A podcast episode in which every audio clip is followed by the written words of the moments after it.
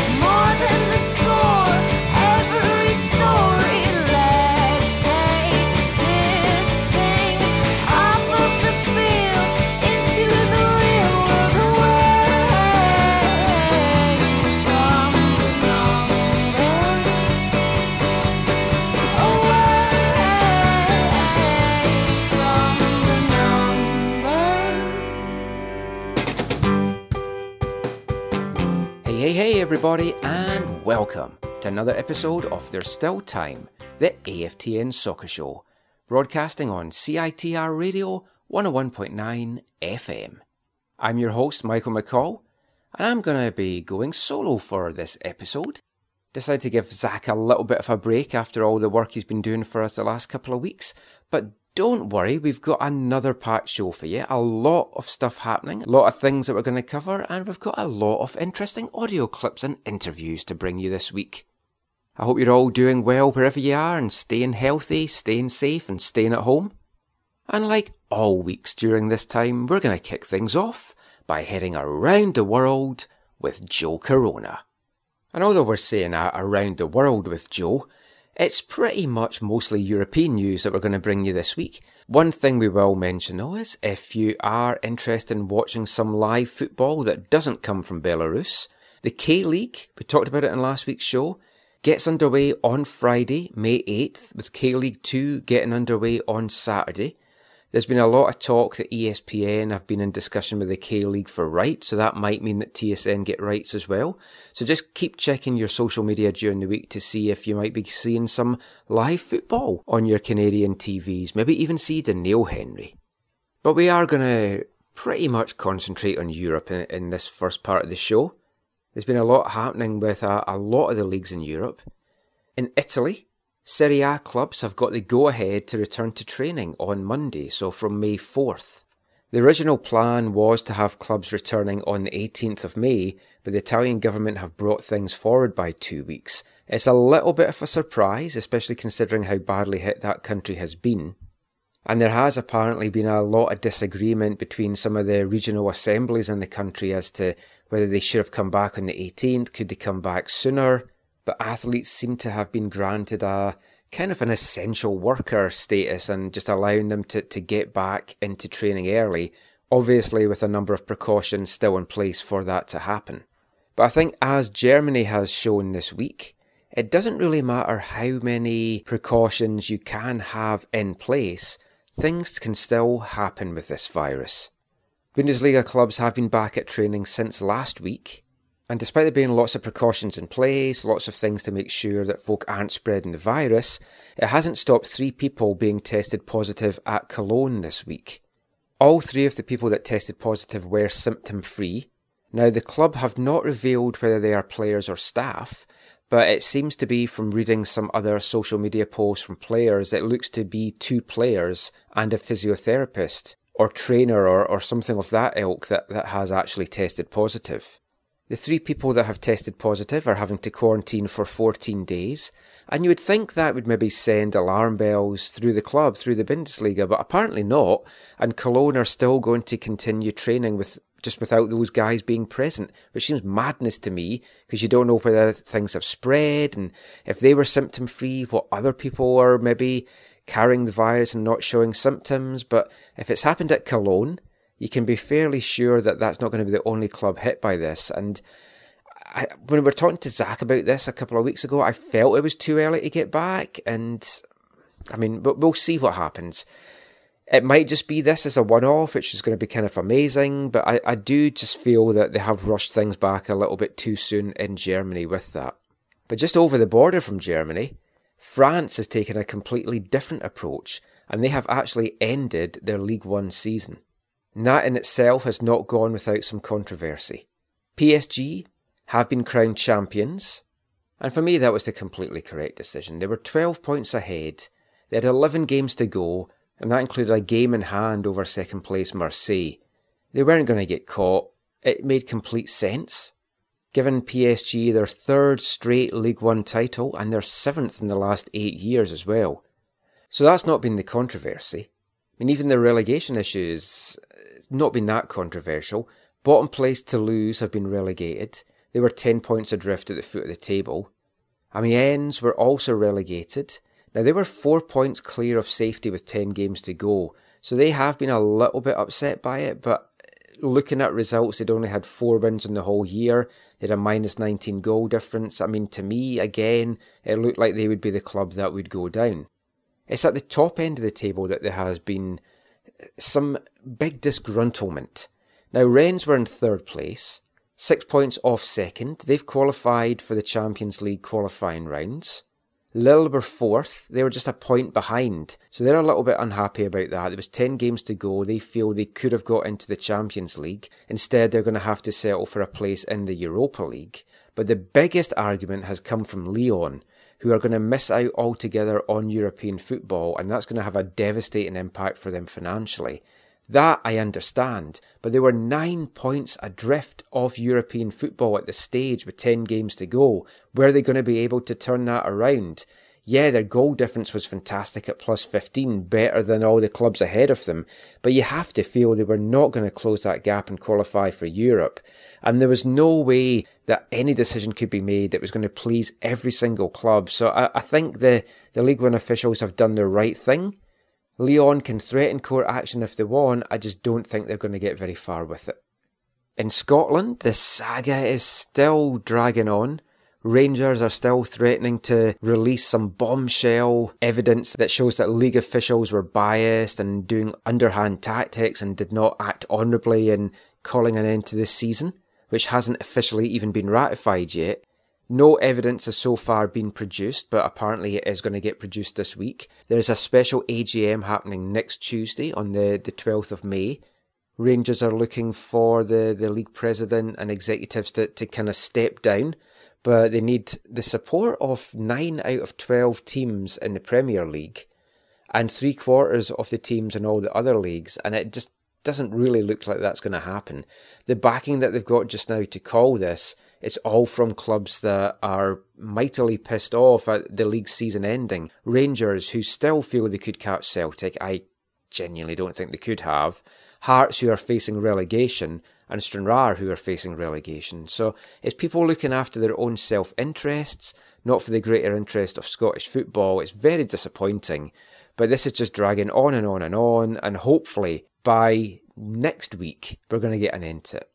But I mean, who knows? Because in England as well, things are still undecided down there as the best way to, to move the league forward. The appetite seems to be to finish the English Premier League season. How they're going to do that, though, is all what's up in the air just now. So, where to start covering the news from the, the English leagues this week? Well, I guess the best place to start is with Project Restart. It was announced on Wednesday by the government and league officials with the aim of looking at getting Premier League football back sooner rather than later. That was followed up by Premier League clubs having a three and a half hour meeting via video conference on Friday, and they're going to be having another meeting next Friday as well. Now, some of the things that were discussed on Friday and coming out of Project Restart is that they're looking at getting players to return to training by May 8th. So that's going to be this coming Friday. And that's with a view to getting matches played from June 8th, which I talked about the, the German Bundesliga. I felt it was too soon for them to be back training. I feel over in the UK, with everything that is still happening over there, trying to get football back from June 8th just seems absolute insanity for me. And I'm not alone in, in that feeling as well, because at least one club raised concerns at this meeting on Friday because they, they feel the obstacles that need to be overcome to get everything back running the way that they want it are just too great to try and overcome just now. And what they mean by that is from a training aspect, they're, they're talking that players should perhaps wear face masks in training, which is going to be difficult for running and breathing. They're talking about disinfecting corner flags, disinfecting cones that the players are using. Players that are driving to the training facilities, their cars should be parked three spaces apart. I mean, that's not huge obstacles to overcome. It's a giant pain in the ass to, to have to do that for every single training session. Then you have the actual aspects of playing the games as well. And, and there was a mock graphic released this week kind of identifying 300 people that would need to be at the games. And we talked a little bit about that last week in terms of the Bundesliga, but you're breaking that down and lots of media that I feel could be cut out altogether because there's nothing that the media can do at the games that they can't do from afar via video conference. It's not as if you're going to be getting up close and personal with the players, which you don't even really get to do over in the Premier League anyway. It's all kind of just mass press conferences, and that can certainly be done from afar. They had in that number as well eight doping agents, which again seems far more than is going to be required. But the biggest question and the biggest query, and a number of people have raised this, not just within football, but out with it as well, is for this all to happen, the players have to get regularly tested, and there's concerns just now that there's not enough testing getting done in the UK, and people are not wanting tests wasted on footballers when they can be used in far more important things, frontline workers in particular, people in hospital. And if, if people are not being able to get testing done, but footballers are, then that's an absolutely scandalous situation to be in. And the players aren't happy about it either. Not many of them have spoken out publicly about it yet, but Man City's Sergio Aguero certainly is one of them that has. He admits to being scared about the whole situation. Not so much scared about getting the virus himself, but scared about him getting it and then passing it on to his family or friends or elderly people or people that he's out and about with. And that is a genuine concern to have. The English PFA, the Professional Footballers Association, they've said that player safety has to be paramount in this and the players are looking for the union to take a stand. It's kind of felt by many. Whether they will or not is going to be interesting to see. I genuinely think they will, and I think there could be a lot of butting heads and a bit of a clash between them and league officials to get this done. For what it's worth, the Premier League have issued a statement saying it was agreed that the PFA, the League Managers Association, players and managers are key to this process and will be further consulted you just have to hope that that is going to mean what it actually means, and it's not just going to be they're going to be consulted, they're going to take their concerns on board. And everyone keeps saying that this return is to, to lift spirits and for sporting integrity because you can't end the season early. But that kind of goes out the window when you've got clubs only wanting to agree to come back if relegation is kind of taken off the table. Where's the sporting integrity of that? And the reason a number of these clubs are saying that is that they're concerned because they're wanting these games to be played at between 8 or 10 neutral stadiums. Most of those stadiums that's being identified are going to be Premier League grounds, but not necessarily all of them. So you could, for example, have Sunderland Stadium or Middlesbrough Stadium in the northeast as one of the neutral stadiums. Clubs won't be able to play their home games in their own stadium either, so every single team will play in a neutral stadium. But even that idea has been questioned by some. The mayor of Liverpool is concerned that it doesn't matter whether Liverpool are playing in Liverpool. If Liverpool play one of these games and they only need two more wins to clinch the title, the mayor is worried that fans will congregate outside Anfield or in the city centre or something to celebrate the, the league championship win, and you have to feel they probably would. The neutral stadiums that they're looking at haven't been revealed as such, but they're wanting it to be stadiums that are in more urban areas, so it's not really in built up areas. Man City's ground's one of the ones that's going to get highlighted for that, possibly Brighton's ground as well, but Brighton won't be able to play there. And a man that many of us know well here in Vancouver, former Whitecap CEO and current Brighton and Hove Albion CEO Paul Barber, He's against these games getting played in neutral stadiums because he feels it's a big disadvantage to a club like his that is fighting relegation. I mean, you look at the teams that they've still got to play, they've got to play like Liverpool and Arsenal and Man City. They don't want those games played on neutral grounds anyway, but even playing at home stadium with no fans there, it's not exactly going to give them the, the big boost that, that they're needing and to try and get the points that they need to take them over the line. So Brighton are one of the clubs thought to want relegation gone. West Ham as well, who are just above the relegation places on goal difference right now. Brighton's above it by I think two points. They're against what they say is sterile environments, and West Ham want to play their home games at their home stadium. But if you allow them to do it, you have to allow every team to be able to do that, and that's just not going to be feasible. But I mean, the whole situation's very fluid. Things are coming out almost daily. Clubs are speaking out about things. Players are speaking out about things. If there isn't relegation, will there be promotion? You have to feel there's going to be that. And there's been talk that in the English Championship, they might have a playoff cup knockout competition of the top eight sides to decide who gets promotion, with perhaps only two teams going up this year instead of the normal three. If there is then no relegation, you're then looking at more than the three teams getting relegated the following season. And considering the perils of relegation to Premier League teams over the years, you just have to look at what happened to the likes of Portsmouth. Almost went out of business after their fall down the leagues. Parachute payments are all well and good, but if there's a mass number of teams relegated the following season, it's not going to be good. So I feel by the time I bring you next week's show, there's going to be a, a lot more to discuss on this. The government is having another meeting on Thursday, with the Premier League having a meeting the following day, so we'll see what comes out of that. I just feel they're trying to rush back far too soon, and the reason that they are trying to do that is contract situation. In Germany, they're saying that's the, the big reason as well, that they've got contract situations and sponsor deals that mean that their, their league has to be completed by June 30th. I know I've said this a couple of times already on the show, I just feel this is way too soon, and just a bit of patience, a bit of common sense is what needs to happen right now. But when has that ever happened in football? And one other interesting note from Europe, and one with a Canadian aspect to it as well. FIFA Vice President Victor Montagliani has said in an, an interview with Italy's Radio Sportiva that he feels the European leagues may want to look to move to playing their seasons in a calendar year a la MLS, of to fit in with the 2022 World Cup.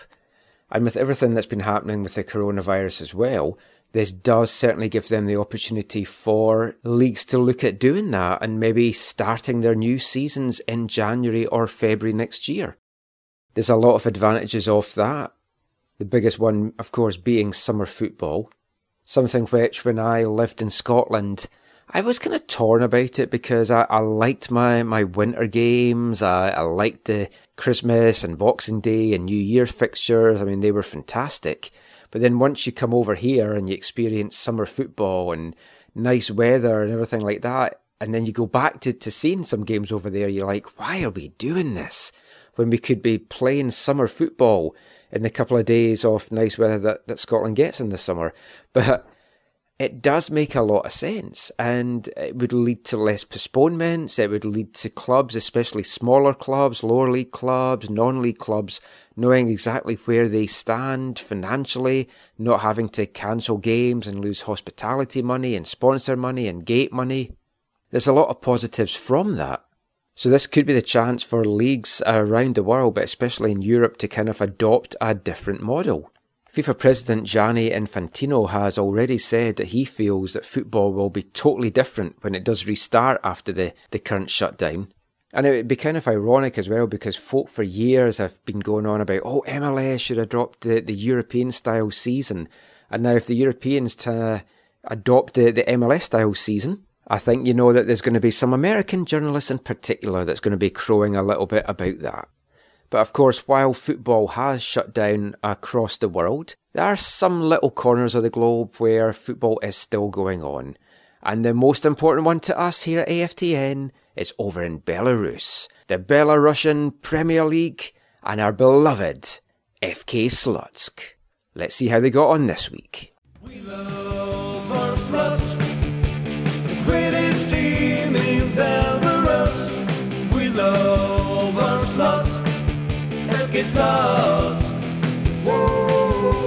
And what another fantastic weekend it was for our table topping Slutsk. 2 1 win at Dynamo Minsk saw them keep their first place in the Belarusian Premier League. Once again, though, they kind of switched off a little bit in the closing stages and made it a lot more interesting than it should have been. The home side came out strong and had the best of the early going, but then Sluts took the lead 22 minutes in, a fantastic long range strike from Dramane Salu. After some nice build up work in the box, the ball broke to Salu about 25 yards from goal and he drilled a low screamer past the Minsk keeper into the bottom right hand corner. 1 0 FK Slutsk. And they were looking fairly comfortable after that, but then it looked like they had let the home side get a foothold back into the match, giving away a penalty. Boris Pankratov, adjudged to have committed a foul in the box when he came out to collect the ball, did barge the Minsk player over in the process of getting it. Thought it was very harsh though, and the Minsk player made the most of it. The penalty was given though. Pankratov picked up a booking in the 37th minute, only for Ivan Bakhar to step up and crash the ball off the Sluts crossbar. The danger was cleared. Still 1 0 FK Sluts, and that was how it stayed until half time. Sluts came out strong in the second half and doubled their lead 52 minutes in. Quick breakaway and a nice little bit of individual work from a player that I've been very impressed with the last couple of weeks, Umar Bala Mohammed. Did well to make the chance, and the Nigerian sent the ball across the six yard box for Burkina Faso striker Abdul Ghaffar in the right place at the right time, puts it away in the back of the net. 2 0 Sluts, and it's dreamland for the league leaders. But we've seen this before. They've made a habit of going a couple of goals up in matches and then they've kind of struggled to hold on a little bit and had backs against the wall. And once again, the sluts were sloppy at the back, allowing the home side to get back into things.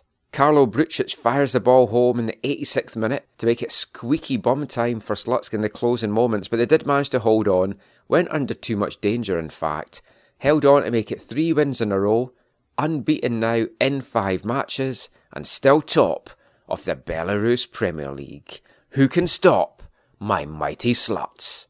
Well, hopefully not Energetik BGU Minsk, because that's who sluts face next Friday. And remember, you can watch the match live on YouTube. We'll bring you the details of that in next week's AFTN Soccer Show. Come on, you sluts in blue. And that completes Joe Corona's travels around the world for this week. And Joe stays at home for the next part as we look at the latest news from the shutdown in North America. And we'll be back with that after this. Hi, I'm Mark Dos Santos, and you're listening to the AFTN Soccer Show.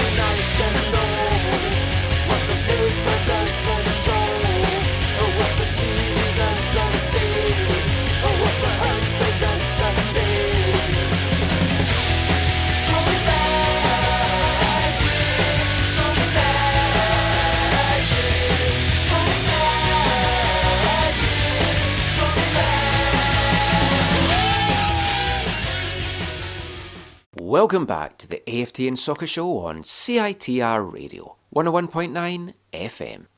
And that was the first song by our new Artist of the Month for the month of March.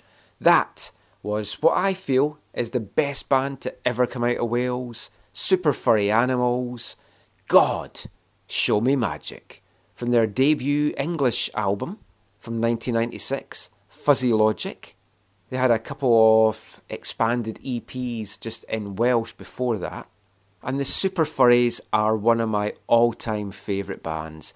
Everyone under the sun just now seems to be doing their lists of favourite bands and favourite albums and favourite this and favourite that. So I was trying to jot down what I feel is my favourite top 10 bands or artists of all time.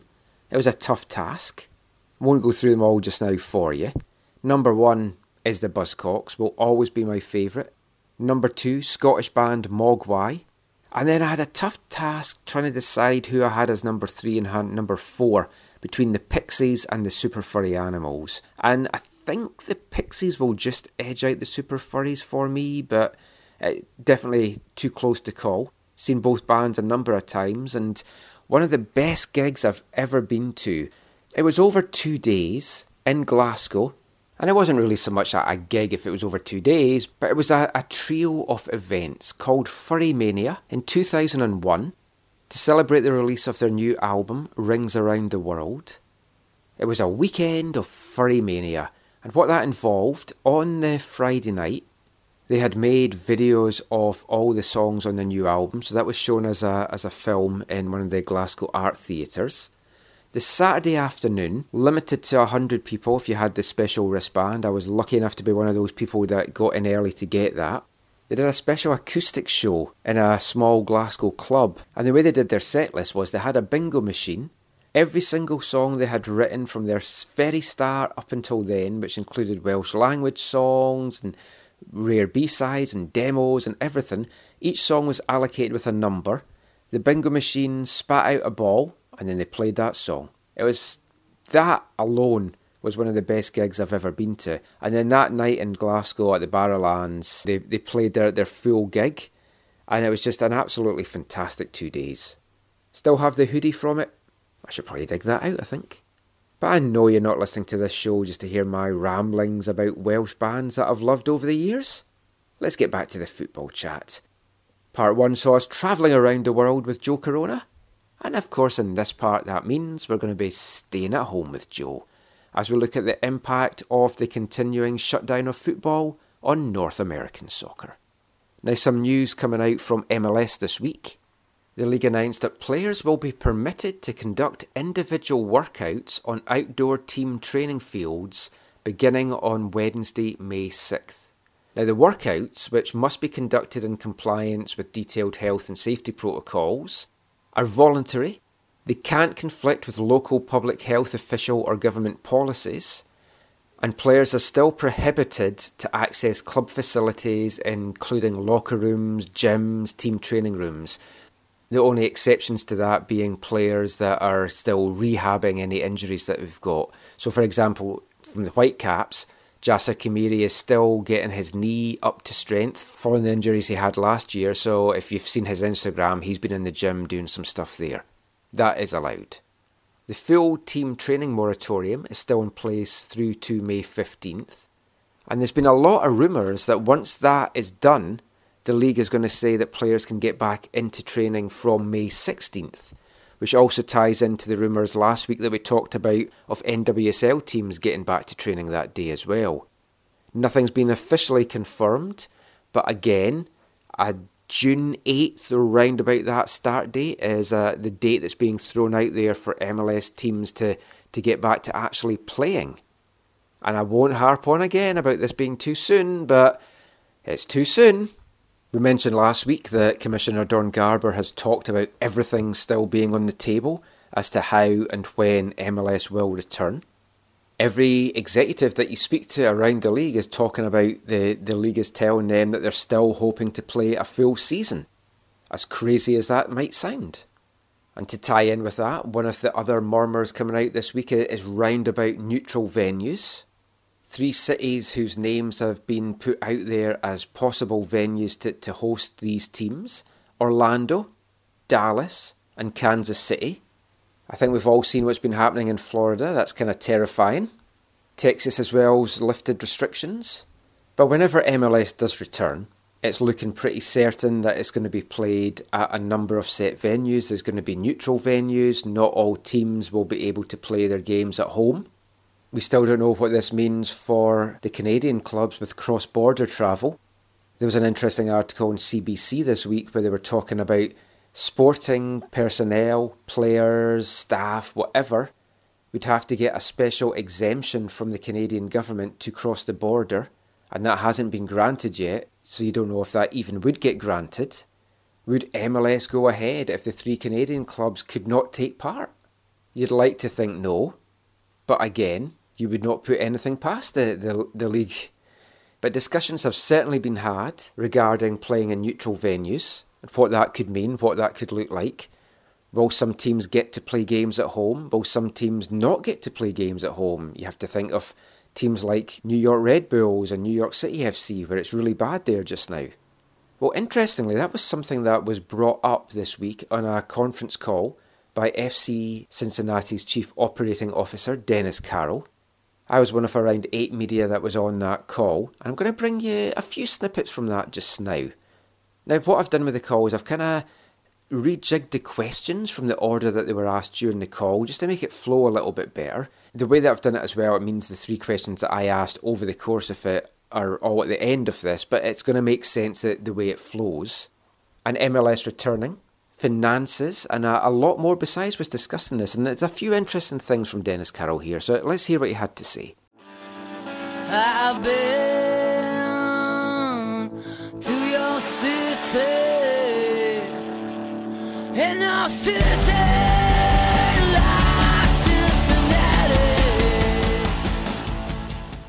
Liz and I sat in a conference room out in MHTC for I think you know 48 straight hours together, uh, a couple days before our home opener on March 14th. And at that time, it, it's funny how quickly things have just changed. Right at that time, we were talking about playing the game, literally trying to get our hands on as many um, sanitizers and things like that um, to have at Nippert for that game on that weekend. I mean, I remember the, the phone calls like it was yesterday, and, and, just to come this far, where literally we've now been quarantined as an organization for for weeks at a time. Uh, playing a game at this point seems very, very uh, unlikely in, in the near term. So it just it just amazes me, right? How everything has shifted. The sports and entertainment industry, obviously, one of the the main industries affected here. I think one thing that's on the minds of fans right now is what will happen with uh, games that have been affected by the, the stoppage in league play uh, in terms of ticketing. Uh, do you have any update there? And thank yeah, I'd you. say, I mean, our goal, and we're working you know, hand in hand with the MLS at all levels. Our goal is still to play games, and, and being that they're just postponed at this point. Again, how we do that is TBD. You know, we're looking at all, all different scenarios, whether you start the season in a kind of contained environment, much like the MLB is is looking at, and then slowly but surely you can kind of open up games into markets that are more uh, available to play. So at this point, we're still optimistic of playing games, but with that, we want to be understanding and flexible to our fans, and that's where I think we want to position ourselves um, to allow um, credits, rollovers, and then explore refunds when when, when the opportunity pre- uh, presents itself, given canceled games. But at this point, um, in conjunction with the MLS, we're very much set on, on playing these games in, in some fashion. Really, the main question I have is um, how do you guys view the potential uh, lost revenue from fans. Um, you, know, the I guess likelihood, if you see it that way, that fans may not be in the stadiums at least for part of this season, and how much how much of the team's revenue that generates and how you guys get around that. Yeah, it's a great question, Steve. And one, right, a, pandemic is a situation you, you never really um, model for, right? As or can you know have a contingency plan for. It, from an economic standpoint, it, it's significant, right? And there's no sugarcoating that. It, there's you know 90% of our revenues are you know playing games and playing games at home, having having ticket um, ticket sales and the ancillary revenues that are associated with that, whether it's parking, food and beverage, merchandise. Um, so it's a significant portion, um, especially in MLS when you think about the economics of the MLS right now. Um, so that's where we've modeled all various scenarios, um, and we're working, you know, hard or very closely with the league in terms of what the ramifications will be. Playing games with fans, playing games without fans, playing maybe in a, in a centralized environment to, to start the season. But there's no doubt that it's going to have a long term effect. And again, I go back to you know we're we're a little bit fortunate right now from a from a financial position, being that we're building a stadium that we've we've obviously properly funded from a cash perspective for the stadium. We'll feel this pain. We just may not feel this pain this month, next month, the following month. We'll feel it down the road. Where other teams that aren't building a stadium maybe don't have a um, reserve of cash, this is immediate pain for them, um, whether it's the MLS or, or any, any league. So it's reality, and we're managing it daily. With the idea that 90% of the money comes from the gate, do you see a scenario of playing games without fans, even if MLS says that? It seems like that would cost money. Baseball, where we're seeing that scenario start to unfold. No, I mean, I think you're right, and that's where we want to go. We in, in the league obviously want to go into into a scenario to play games uh, if we're only going to lose money because there's an absence of spectators. You know, knowing the economics of MLS aren't quite what the NFL or MLB are, um, it, it's definitely different, a different kind of math equation, if you will. But I think that's where we need to get creative with our broadcast partners. Maybe add different elements within the broadcast from uh, that are um, you know you're able to commercialize um, and drive revenue from. So I think that's where we're exploring everything, and I think ultimately too, I think there's you got to place some value on, on being present and relevant. So the the qualitative factor of, of playing games, being on TV, having our brand and league out there has a value to it, and that's what I think we're all trying to kind of put our heads together and figure out. Dennis, I was just wondering, has there been any discussions amongst MLS whether it has to be every single team comes back? Because there are parts of the country, I'm up here in Canada, and there's different parts of Canada where the situation's a lot worse than others. Has there been discussions that it has to be every single team or there can be no season? I- don't think I've heard that scenario yet, but I, I have heard that um, each team may not have the equal number of home games. So if a certain area, right, just isn't deemed as safe or, or is considered open as other areas, you may have a team that's just on the road for 75% of its games, depending on the number of games you get in. So I have heard that uh, scenario, and again, I think that's where we as a league just have to be creative and flexible. And I think fans and the media will understand that completely and that there's a scenario where one team, because they're a deemed a safer market, may end up playing all of its games at home. Interesting. Was just wanting to ask on a personal level, like as a businessman, you you plan for so many different scenarios in a season in a year, but something like this is something that operating officers are never going to have really planned for. What has been the most testing aspect for you on a personal level? Um, that's a great question. I mean, you're right. I mean, I don't, I don't think in any SWOT analysis you would probably list a pandemic just because it seems so, you know, out there. Uh, but you're right. So right now, I think it's interesting. I'm in my basement, so I have awful cell phone service. I started in a makeshift office uh, in a spare bedroom upstairs, but once the weather broke, it, it was really hot up there, so I kind of made the move down here. Um, so I think the hardest part is, is just managing here. I have two little ones in the house, a three and six year old. And my wife also works, but she worked from home prior to this. We're kind of invading on her territory. And it's just, it's the NCAA, survive in advance. And we're just kind of getting through each day at home, making sure the kids are at least um, happy, learning somewhat.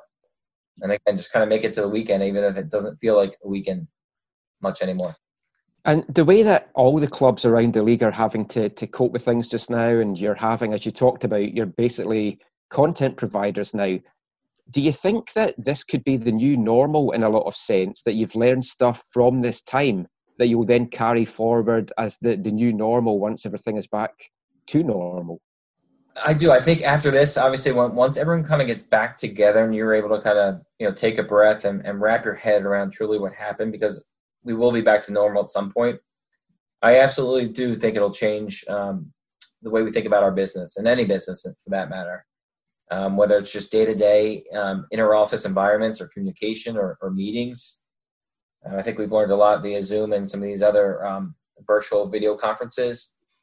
And then just the economics of business you know ultimately may change and you know we're we're even looking at alternative revenue streams and and, and business units so i think ultimately the value of maybe some other assets within our business are going to increase and maybe some other assets that we kind of viewed differently six you know 12 months ago may decrease. I've been to your city, in city,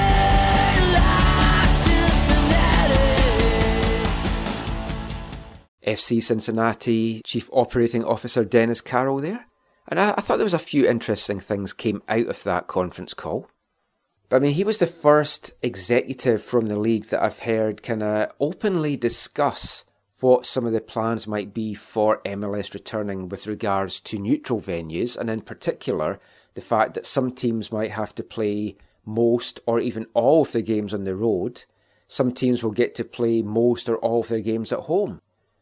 Now, we talked in the first part about sport and integrity and all the discussions about Premier League teams playing in neutral venues just now.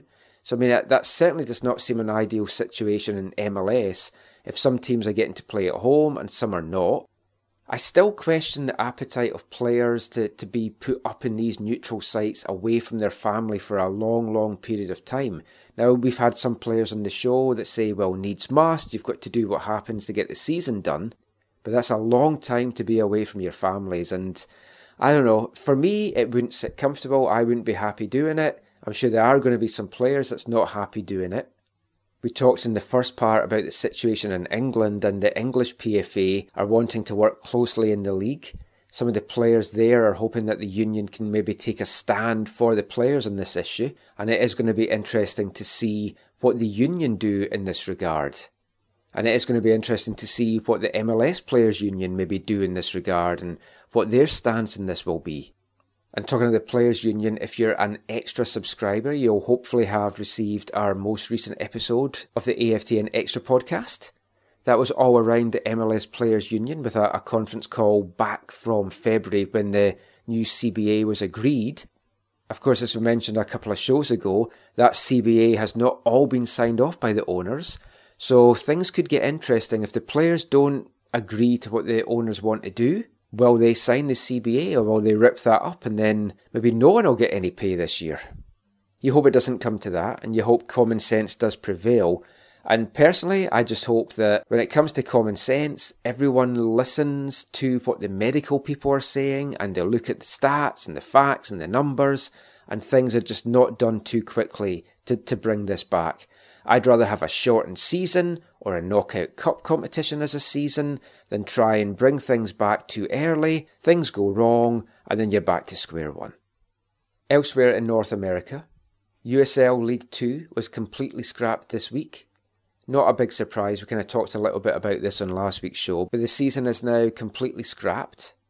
The Pacific Northwest Division had already said that they weren't going to play this season, disappointing, obviously, as, as the commentator for TSS Rovers, that I didn't get to call any games this year, but certainly the right decision. And with USL knowing that games cannot return until probably mid July at the earliest, is what they're looking at, then there was no way that the USL League Two season could work, with most of the teams being made up of college players and them having to get back to their colleges and universities. The USL Championship and USL League One, though, is still pending, they have not been cancelled, and the hope is that they can still get some games in. Some USL sides are, are also hoping to ramp up training in, in the coming weeks. One of them being Alan Koch's Colorado Springs Switchbacks. And we're actually going to have Alan on next week's show, so that's going to be our feature interview on the, the next episode of the AFTN Soccer Show, so tune in for that. We'll be talking about SFU, his time at the Whitecaps, at Cincinnati, and what he's building down in Colorado Springs just now.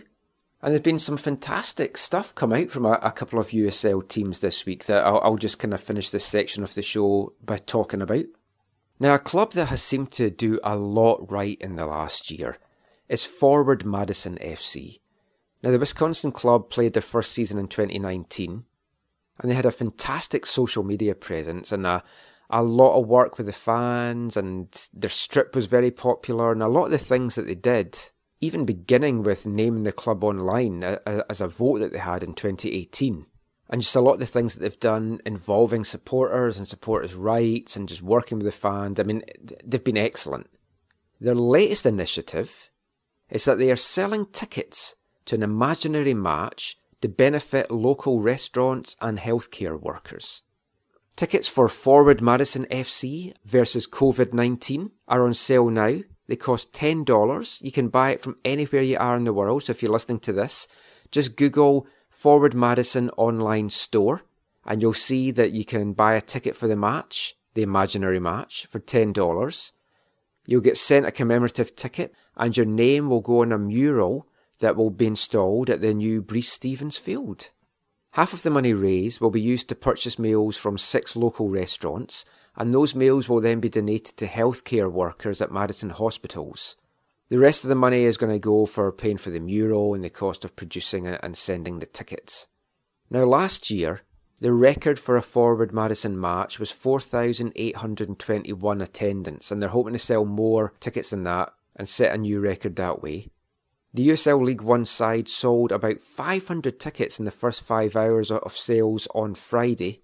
If you can afford it, and I know if you're wanting to donate money, you might want to do it locally, but I just think it's a really nice initiative. It's a nice touch. Check out the Forward Madison online store. And they're not the only USL team to be doing something like that. Two Indiana teams are playing an imaginary match. USL League Two side, South Bend Lions FC, are hosting a non match against USL Championship side, Indy 11, managed by former Whitecaps head coach Martin Rennie.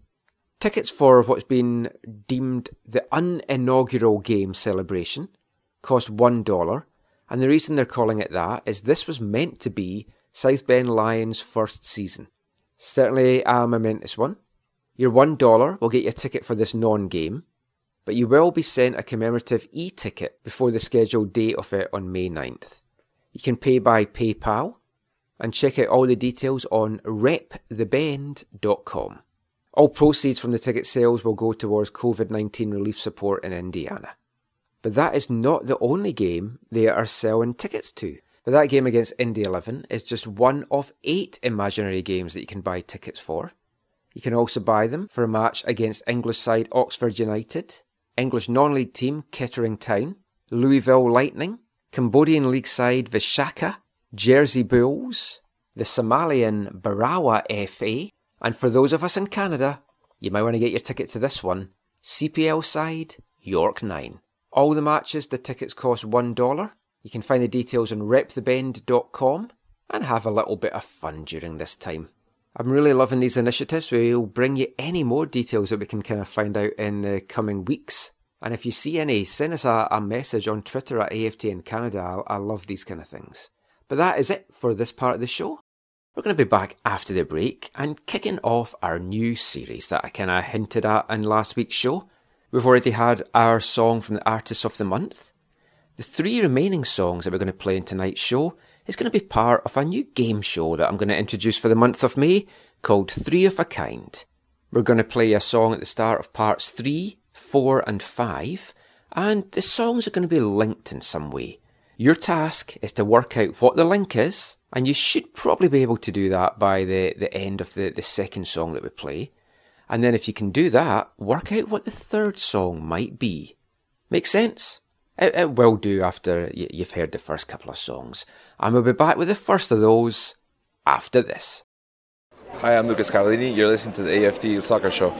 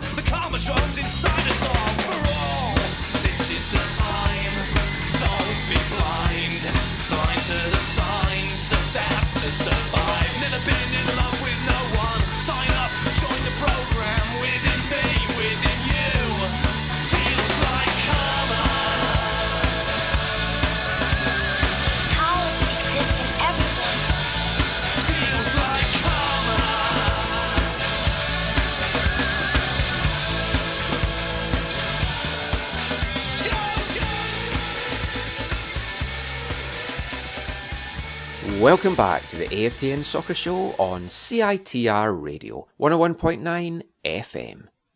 That was Karmadrome by Pop Will Eat Itself. A Grebo band from the West Midlands of England had that hit in 1992, reached number 17 in the UK charts. It's from their album The Looks or the Lifestyle. And after a little bit of a hiatus, the band are still going strong today. That was the first of our songs tonight in our new Three of a Kind game. Will you be able to work out what the link is? Well, the second of the three songs for tonight is coming up at the start of part four. So it's time now for our feature interview with this episode. We're going to be bringing you this over the next two parts. It's a chat I've wanted to do for a while, never got round to it last year, don't really know why, but th- this time has given us a chance to catch up with all these things that we've long wanted to do. And it's a sit down, in depth chat with Vancouver Whitecaps assistant coach Phillip Dos Santos as we journey through his career, working with his brother Marc, all the intricacies that that can involve, and just just what his coaching philosophy is, what makes him tick, and what opportunity would it take to, to make him branch out on his own and, and be a head coach. These are just some of the many topics that we're going to cover over the next two parts. So sit back, grab your favourite hot beverage, a chocolate digestive, and enjoy my chat with Phillip Dos Santos.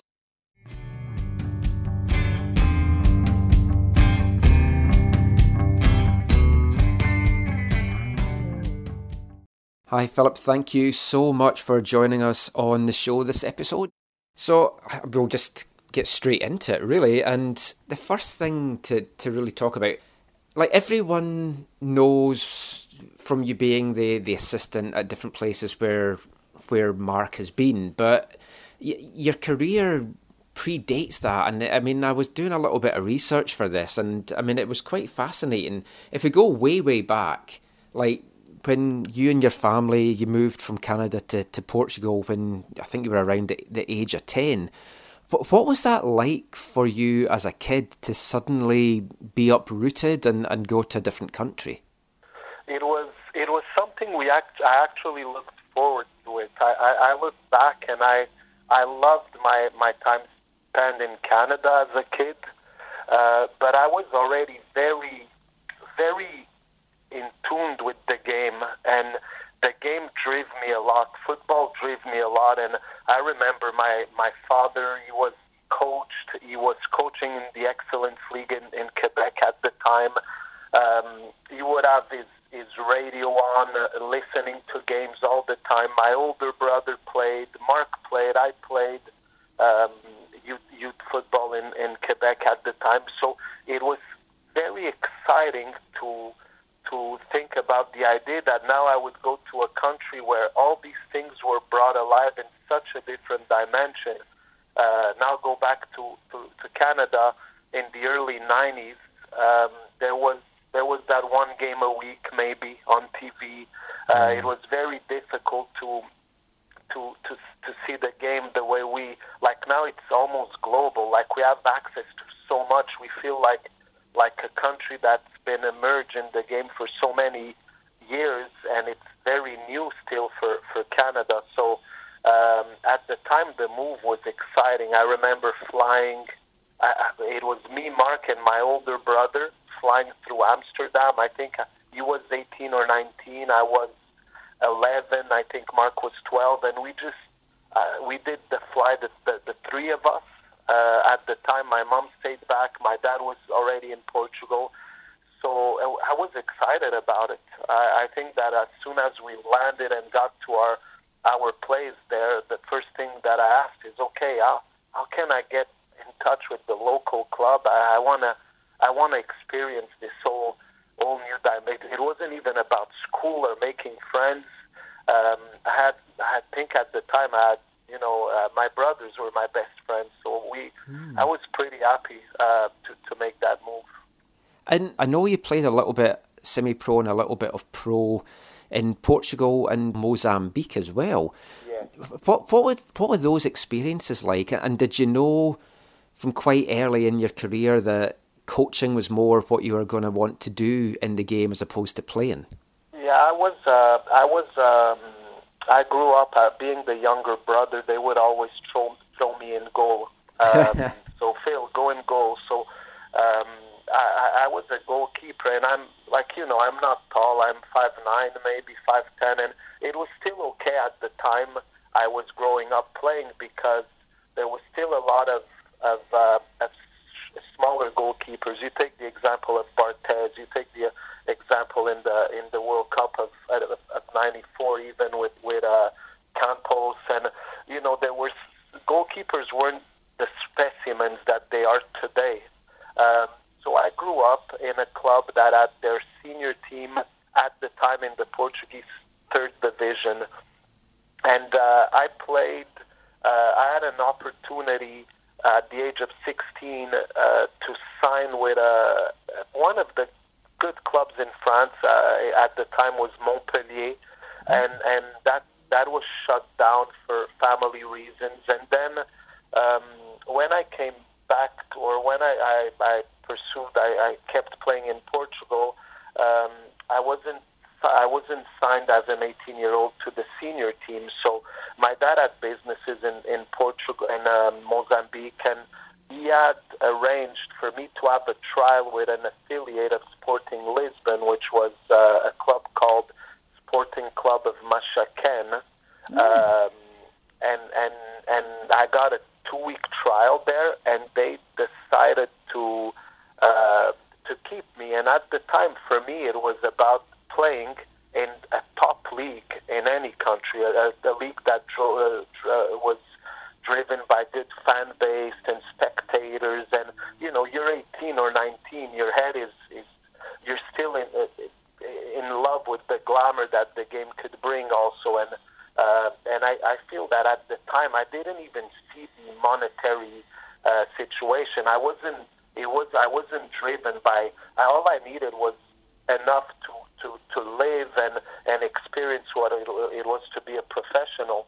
Uh, and I, I ended up playing in Mozambique for four years and a half.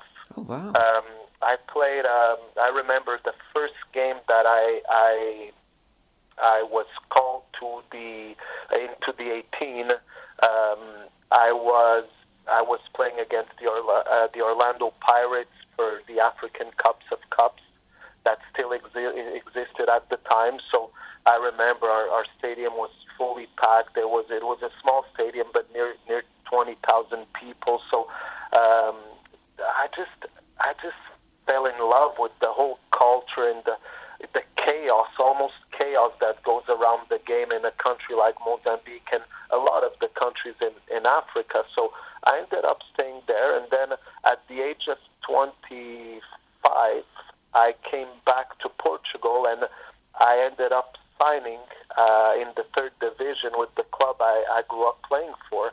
Um, and uh, and that was that was it. I played with them for a season, and I started to question myself. I was 26, uh, was about to turn 27, and I started to think of this is it, right? You're you you in a third division. You're you're making a salary, but it it barely you you. You, you don't save anything. You're you're trying to survive. You're dependent on uh, match prizes and wins, and you know you get a win, you pocket a bit more money at the end of the month. Uh, then there's financial struggles, like in many countries when you get to the lower divisions, um, especially in South of Europe. You know, see, okay, we were, we're delayed a week here, or we can't pay you this month. So things started to be a bit difficult, and I started to really question. I, like, I won't be a pro.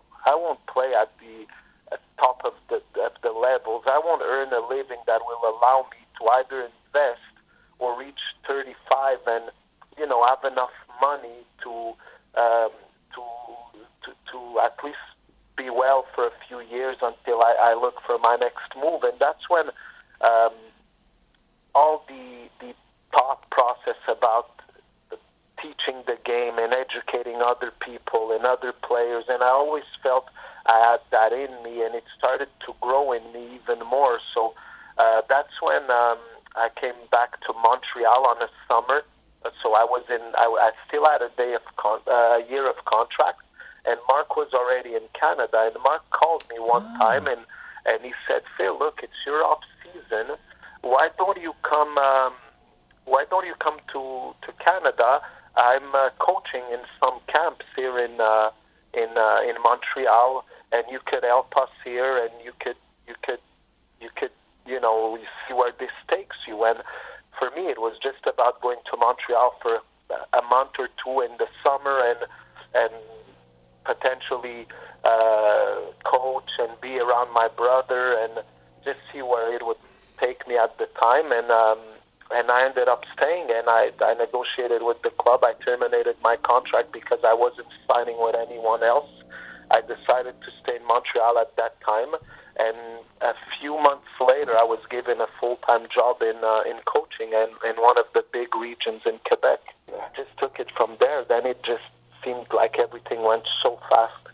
Yeah, because I was I was going to ask you why you had kind of come back to Canada, but I mean you've just explained exactly why there. Because I mean, looking back at the mid sort of two thousands, football in Canada. It, I, I came here in two thousand and seven, and the game seemed so still to be developed and. I mean, the, the glory years of Canadian football, especially like here in BC, where the, the Canadian national team was full of lots of BC players.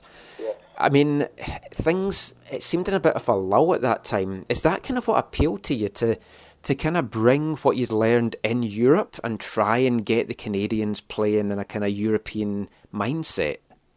It, it, did, it, it, but it was very organic. I think that the country embraced me more and, and than I than I had even thought about it. Like for me, it was I was coming to to to help um, a soccer organization was in need of coaches to do to do some camps, and I was just here to and see where where where my next step would take me, and and suddenly I, I noticed there's this big, and I arrived in 2004. There's this big boom, and um, you know I I was overwhelmed by it. There were so so many opportunities and so many good things happening with the game, and um, then I started to be curious about coaching education, about uh, growing as a coach, and, and and as I was working, I was also developing and and and and um,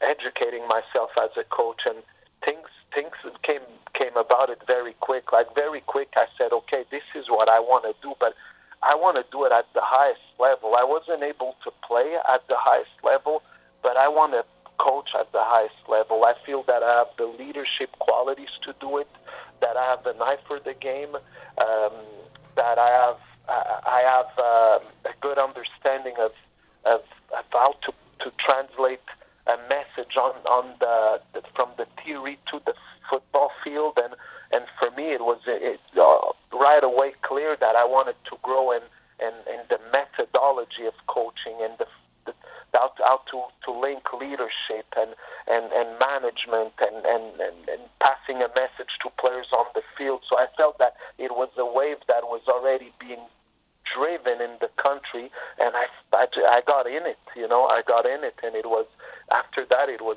it, it was uh, you know opportun- opportunities after opportunities, and and it just felt so okay. I, I was meant to do this. You know. Yeah, in Quebec, I know you were like head coach of some of the youth teams. You're a technical director out there as well for one of the regions. How did you get involved with the, the Canadian setup? Because I mean, from 2011 to 2014, you you were involved with everything from under 15 to under 20 level as an assistant, as leading the team. When did the CSA? Well, when did you first come on the on the CSA's radar? I, I started to work with the Quebec Soccer Federation in 2008, maybe 2007 even. Um, so maybe a couple years after starting to coach. So I was then asked to, to play a role in the National Training Center in Quebec. Uh, and I met people like um, like Sean Fleming, like Nick Dasovic, like Ray Clark, and uh, Tony Fonseca at the time were all involved with the program, and um, and they would see me work. And one day I get a phone call uh, by Sean Fleming in 2011, right prior to the World Cup, and I remember it vividly because I had holidays booked in Portugal. Everything was booked, and and I remember Sean asking me, um, "Look, Phillip, I, one of my assistants is not to make it to this pre-World Cup camp. Uh, would you be available to do it?"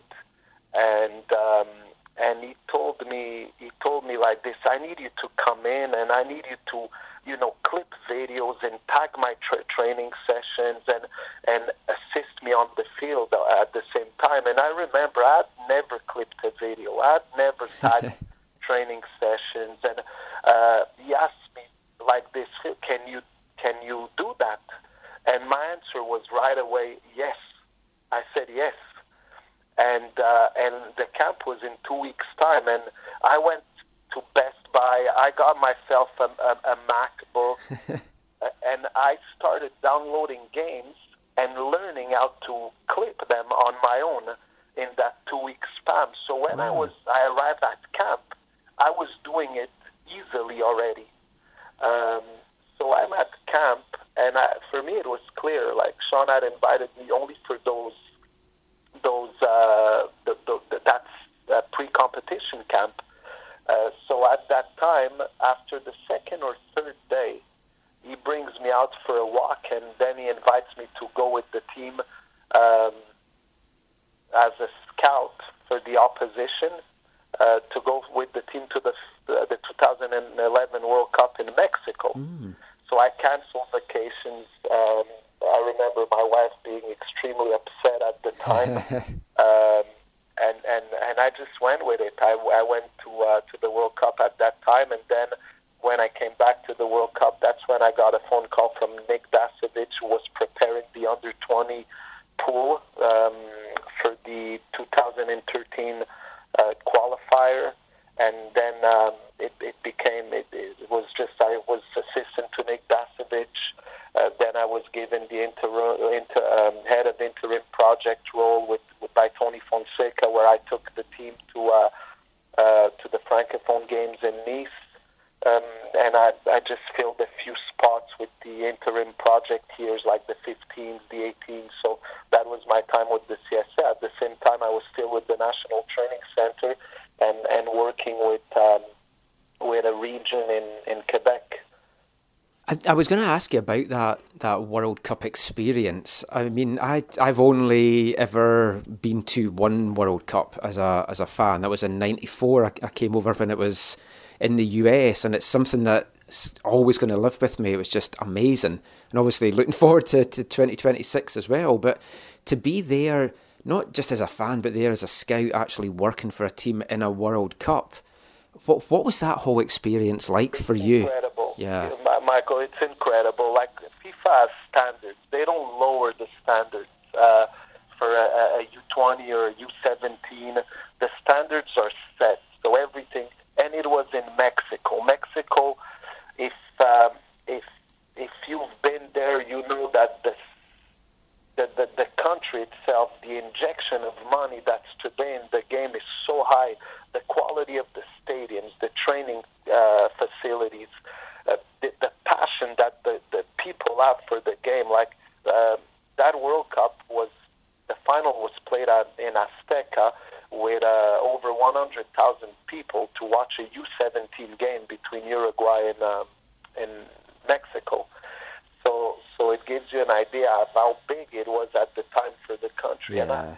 you know, I was I had started my coaching with with community clubs not long ago, maybe five years uh, or or six uh, previous to that. So uh, now finding myself in a World Cup and looking at everything that goes around um, the organizing the event, the the, the, the, the facilities, the, um, the, the everything that goes around the game, how how how the details are thought of, uh, of and uh, just living and experiencing all of that made me realize how how big the sport we we were in really is, and how um, how, how important that competition is. So it was very special for me at the time. It it, it made me it made me come back and say, this is like I want to be coaching, and I feel I have my place at the high performance level. This is where I maximize my potential,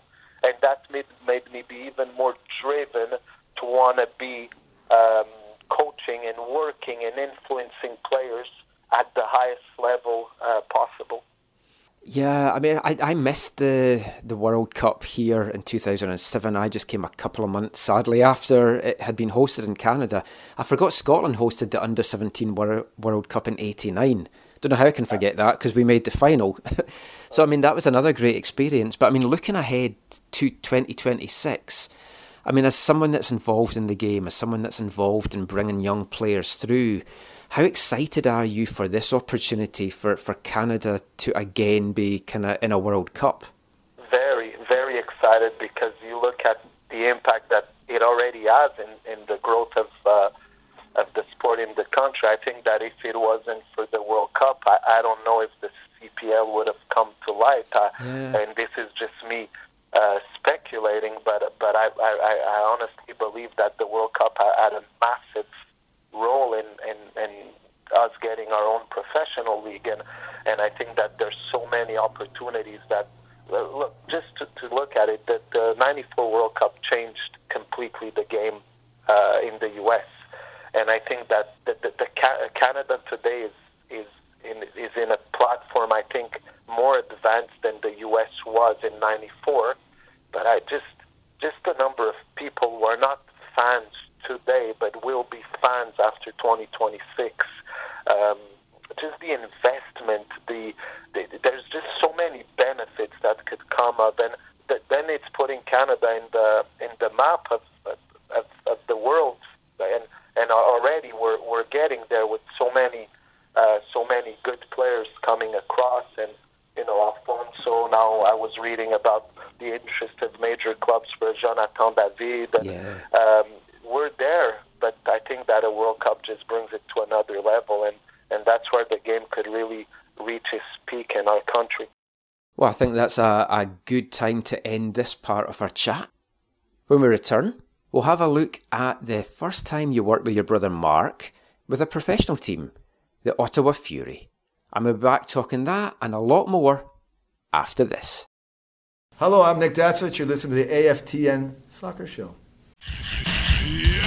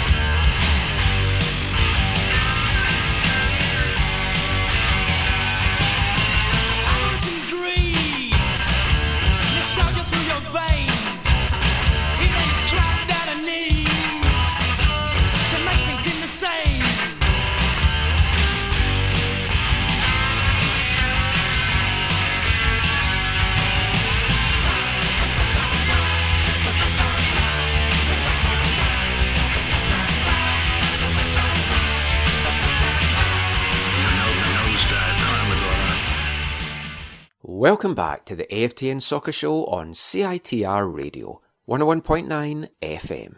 That was a song from 1987, Nosedive Karma by Leicester band Gay Bikers on Acid from their 1987 album Drill Your Own Hole. I know it's a band most people here will not have heard of, but they, they had a brief success at the late 80s into the 90s. I've got a special limited edition of the Drill Your Own Hole album.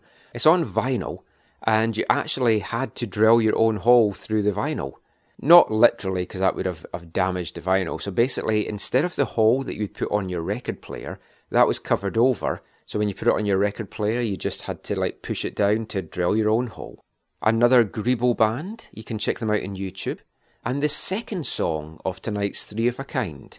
So we had Karmadrome by Pop Will Eat Itself, Nosedive Karma by Gay Bikers on Acid, both Grebo bands. Have you worked out what the link is yet? And if you have, can you work out what the third song is going to be that's going to kick off part five? That third song will be coming up soon, but for now, let's get back to our chat with Whitecaps assistant coach, Phillip Dos Santos. In the, the first part before the break, we talked a lot about his early days coming through the ranks, his time spent with the Canadian national team. Now, apart from that brief time where he was working with his brother Marc and some of the, the coaching in Quebec and the camps and stuff there, Phillip and Marc didn't work together in a professional capacity with a professional club until 2013, when Marc Dos Santos was appointed as the head coach of Ottawa Fury, and Phillip Dos Santos was appointed as assistant coach, but also the technical director of the club in 2013. Now, obviously, the chance to work with your brother was a, a big thing to, to jump at, but going from what you had been doing to, to not just being an assistant coach, but a technical director as well, how big a, a jump was that for you? And what was the kind of learning curve like for you, especially with it being an expansion team? I was I was always very I was working in youth development. I was working with uh, with the, some of the best play young players in the country by being with the national team, and um, a lot of my my development as a coach was done in a club like FC Porto, and I saw so much of how they go about their youth development and and their their club structure and um, uh, their their training methodology and having a methodology across, the line of the club and what it, uh, building an identity really means. And so I was I was passionate about that. I I, I, I just said it's very hard to implement in in a community club because there's so many it's masses and um, you have to there's so many coaches to influence and to to oversee everything. Like you could only do it to to some extent. So i always felt it was very unrealistic when you're talking about clubs of two and three and four thousand players. Um, so the the and then you're always questioning is there light at the end of the tunnel? Because the, a lot of the community clubs don't have that that main team which is a professional team that could drive uh, players to to even want to excel more as they're playing at the youth level. And and I always wanted to to to put in place something similar to what I had seen in, in these pro clubs and experienced by by having my internships there. And uh, when Marc called me, I remember I had to. I knew that to go to Ottawa, I had to give up my role with the uh, the national teams. Mm. So uh, it was it was it wasn't a, um, a straight dive in decision, but it, it was one that I made fairly quick, and and I was excited about the opportunity of having one flag team that was the pro team with a coach that believed 100% and the method that we wanted to apply across the board. So um, for me, that was that was uh, uh, I don't want to say a dream, but it was so appealing. It was appealing that we could now have have a, a main team and a, a academy structure uh, working alongside that first team under the same umbrella uh, with the same coaching philosophy, the same um, te- teaching methodology, and, and see how all of that would translate, bringing that identity together. Um, so it became a challenge that I feel at that time for my career I really needed. I mean, I, I remember the Ottawa Times so well, getting to the, the championship game and the the heartbreak of not getting over the line. But I mean, when you look at what Ottawa had achieved, it, it was a great couple of years that yourself and, and Marc had there. When you fast forward now a couple of years, is it hard to believe that the club doesn't exist anymore? It is. It is. Uh, I feel we were lucky to be in Ottawa in the best years of the Ottawa Fury. Yeah. I think that a lot, a lot had to do with the moment of the club but I believe that a lot had to do with the leadership that were was there at the time. I think that the dynamic between you know the owners and and John Pugh who fought with his life for that club and and then Marc myself uh, Martin Nash was there with us Yeah. also I think it was just such a good dynamic then then came came a, a great pro into the organization like Julian de Guzman. But at that time, I I just feel that the owners had maybe directed their their attention into into other details. It was it was it, it was hard to see how slowly the club was letting go of certain pieces that at at one time when we were there were so important for the club. So um, for sure it was it was difficult, uh, but it was something that I wasn't surprised because I've been in in two clubs that that were in, in secondary divisions like uh, the Fort Lauderdale Strikers and then the San Francisco Delta Yeah. that couldn't support the one the financial burden uh, and two the dynamic of the league uh, and now the the leagues are set up in North America when you're in the second division and I think that Ottawa had, had there been allowed to be in the USL they would still be there. Um, Yeah. but they suffered of the fact that you know they were caught in all this turmoil of of, of, of leagues and, and what's next and how, how how is it going to look next year and the following year? And that's the reality of of second division leagues in North America up until now because I feel I think that the USL today has built something solid. Uh, but there's still clubs that struggle and that will struggle year to year. Well, yeah, because I mean, when you look at the USL, the attendances between some of the clubs is so so different. You've got like clubs like Sacramento and Indy uh, drawing five figure crowds, and when the Whitecaps had their Whitecaps two, and it's like sometimes they struggle to get to four figures. It's it is a strange kind of environment, and I mean, you've been through so much in that environment because Marc went to Swope in 2016, you went to Fort Lauderdale, then you're reunited for that famous and kind of infamous San Francisco Delta season. I mean, when when you look back at that and the adversity that the team faced off the field with everything that was going on, can you can you believe that you managed to land the championship after everything that was happening? It, it it's hard to still like we were looking at an article that came in one of the, the sport sporting rep, uh, reporters and and and online uh, reports and um, and we were reading it recently and talking about it and going through some of the videos that we have. And it, when you look at it it it still looks surreal but in our everyday we we almost forget and it, and it's unfortunate because that's how life goes. It's in the past so you need to to to sometimes go back and and read about it and look at images to to to get a vivid memory about it. But it's so there and it's so look let let's put it like this. There's things that coaching courses will never give you. There's things that are about life experience it's about how you're going to manage people it's about who you are and how you are as an individual and what type of dynamics are you able to create uh, when adversity comes. And I think that in that year, all the pieces came in place. Marc did a fantastic job in the way he led that group. I think that he had a team and a, a staff around him that were so easy to maintain a positive environment even when things were difficult. So um, I think that that was a, a special year. That was something that uh, that we'll we'll always look back at and say, "Wow, how can we even have pulled that off?" And uh, and it's not an it's easy it's uh, it's it's easy to look back now and say, "Yeah, but it was a league with eight teams and."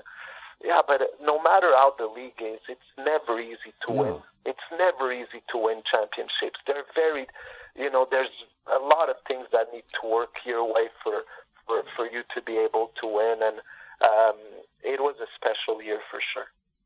So I mean, at, at the end of that that season with San Francisco, Marc obviously headed to to LAFC, and then you went to to Indy Eleven uh, as Martin Rennie's assistant. And I mean, it wasn't a new club, but they were in a new league because they'd moved from NASL to USL. And you'd been with a new club at Ottawa. You'd been with a, a new club in in San Francisco. Is there something about that aspect of it that really appeals to you? You've kind of got a new thing, something new to mold. Not, not really. I was, I was. You never go to a club to move so quick.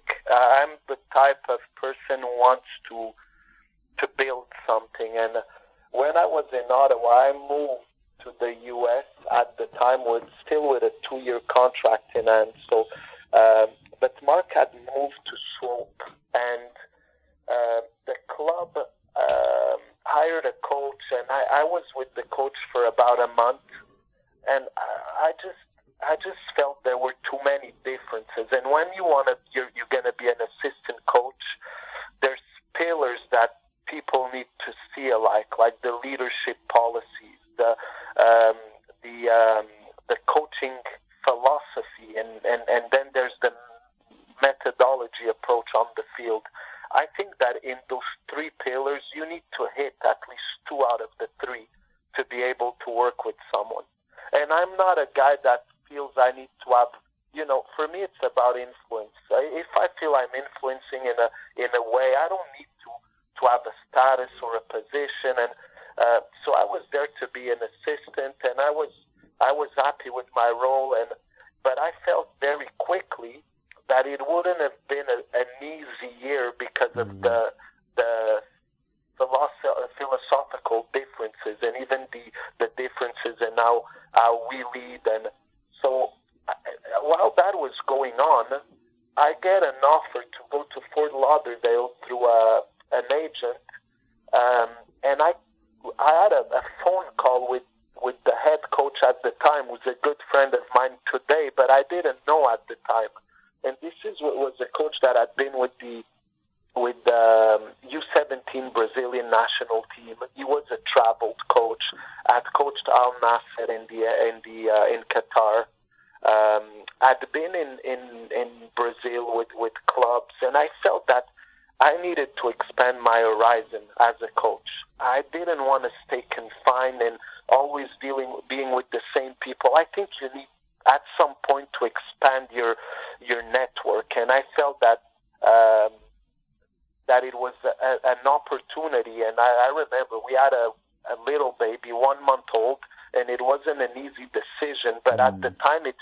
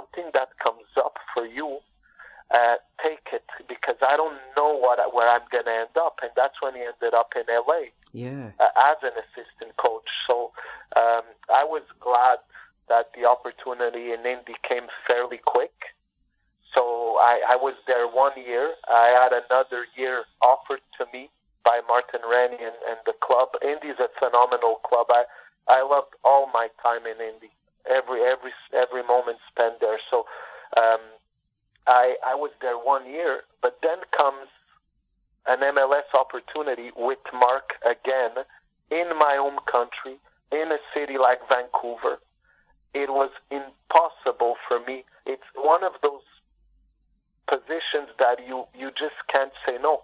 You just Yeah. can't look back. So that's how it went. Uh, it went. It was a little bit force of circumstances that I stayed uh, one year here, one year and a half there, and and never got. But today, if people ask me, one hundred percent, I want to be able to be here uh, multiple years, build something special, uh, build an identity with the people that are working with us today that are such amazing people. You look at, you know, our staff, Marc, Vanni, Youssef, Axel was added to the team, and, and, and Mark and everyone else who was in the club, um, and that are helping this, I, I think, turn a corner because I feel that's what, what's happening with the club today in a positive way.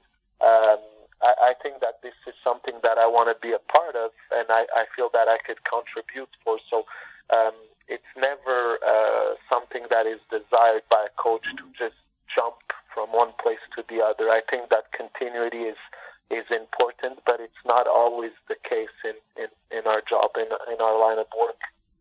Yeah, when I was speaking to Marc a couple of weeks ago, I was asking what advice he would give a young coach, and he had said, My advice would be don't get married now because the strain it puts on a relationship and wives and all this moving, people just don't understand what it does on, on a personal level. It's difficult. It's not easy. You need the perfect. You need the right partner. You need the partner that is willing to embrace your career and knows the risks that comes with it. And um, I was. I've been blessed with it because I never had to, to separate. I think I was away from my family the the eight months I spent in San Francisco um, because it was such a short term contract that we didn't move all all uh, all the family. But um, but apart from that, my wife does. No, it's it's at the same time it's an adventure, and she wants to spend and and and and go through this adventure with me. And I think that it brings me stability. It brings me um, it brings me it, bring, it keeps me grounded, uh, gra- uh, and and it, it just helps me when I come home and and I want to disconnect. It it it, it helps me to to disconnect. So I think it, it's important not only for for me as as a coach to uh, to have that, but it's important to as a family to be able to experience every step of the journey together. Um, now I understand what Marc says because uh, it's easier to take risks when you're you're not married, Yeah. and this is a job of risks. This is a job where um, where you need to be ready to take risks for sure. Another thing we were talking about was basically the need to, to trust y- your partner, both like on a personal level, as in your wife, but also your partner, as in your right hand man, your assistant. And the pair of you have worked together for a number of years. And it, does that make it easier being brothers, or are there fallouts? As I mean, has there ever been a time where things have got really heated between the two of you, a big disagreement?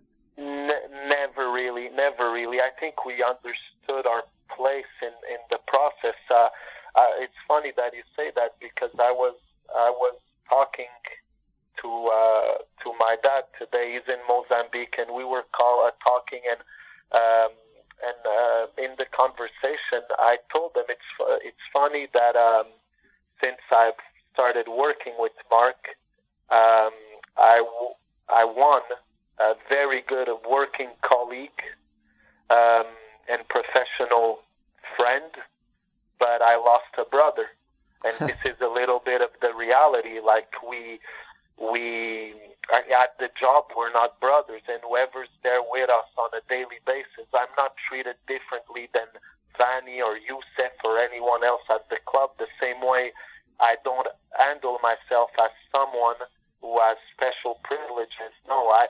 Uh, for me, it was always clear. I want Marc to have me in his staff, not because of the relationship and the trust that that relationship brings, but because of my qualities as a professional. And and and when you say that, you're looking at who I am as a coach, but also who I am as a person, in, independently of if I'm a brother or not. So so So the question I always ask him is, if I wasn't your brother, would you have had me on the staff? If his answer is 100%, that's what matters for me. So, so yeah. So because of that, I say I, I, have a fantastic working dynamic with Marc, and I have I have a great professional relationship. But I lost a brother because it's very hard to to um, to be in a first we're all the time together at work. Yeah. So when we have downtime, we're not together, you know. And when we decide to be together, very often it's because we we have a staff dinner, or so that's the reality. So so we get along, and we never had to really. We have our differences, and I think that's normal. We're no nobody's one single person. Uh, you know, you don't you don't say he's the same as that one. No, we have our differences, and um, and and and sometimes the opinions are different, but um, we're able to endure. And sometimes I'll tell Marc I don't agree with this, and he goes, "It's okay, you don't agree, but we'll still do it this way." uh, and there's times where he's gonna say. Uh, he's gonna say, "Yeah, you have a point, and let's move on." Or there's that, that is the normal dynamic. Uh, we're all here to help the club grow and the team win, and that's that's how we want to look, look at it, and that's how we we handle ourselves in the, uh, on a daily basis. Yeah, I was going to ask how much time you spent together away from from football. So I mean, you've answered that. What what was it like growing up? The three brothers. Was there a lot of competitiveness between y'all? We were always very close, very very close. Uh, me and Marc, especially because the age difference is it's a year and a little bit. Um, we were always very close and spent a lot of time together. But um, there was com- the, the, the competitiveness that, that exists between three boys. So it was competitive when we would play games. It was competitive when we when we would um, compete even in an, a, a, a video game. It's uh, it's normal. Did we fight at times? Absolutely. And majority of the times that we fought, it's because one had won and the other one had lost at something, you know. Um, but it was we were very very close, very close. Our circle of friends was was similar, the same. Um, he was always playing one category above mine, um, but we would still, you know, at, at, at when we would get together with friends and to play any type of sports or um, or go out for a drink, it was we were very often together until the girlfriends started to show up. then the girlfriends took a lot of space, and that might have been a problem.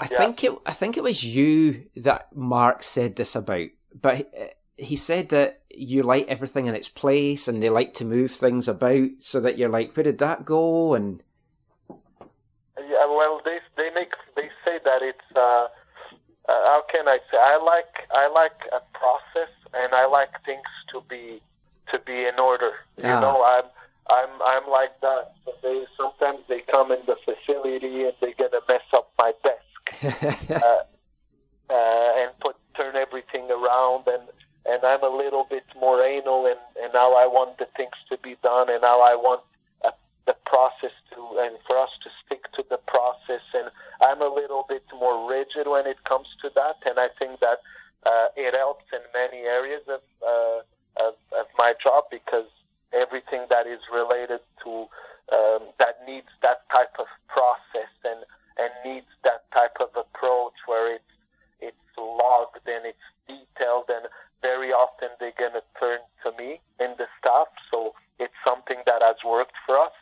And uh, I think that other members of the coaching staff brings bring balance. Like Vanni brings balance. He's the artist. He's uh you know his head is turning all the time and he's an artist in the way he operates. And sometimes uh, if you try and get into an artist's head he's an artist because things are all disorganized and he's able to to, to, to make magical things happen out of that, you know. Um, and, and, and I think that we have a fine balance in our staff. But if you if you pay attention to Marc, he's always he's also very rigid and how he wants things to be properly done and not cut corners and have a process and a method and what he does. So um, so I, I think that we're we take after our dad when it comes to that. Marc has obviously worked very closely with you for years. But when I spoke to him about a month ago, he he feels you're one of the, the best coaches in Canada. I mean, you've got your UEFA A license and you've you've had head coaching stints before.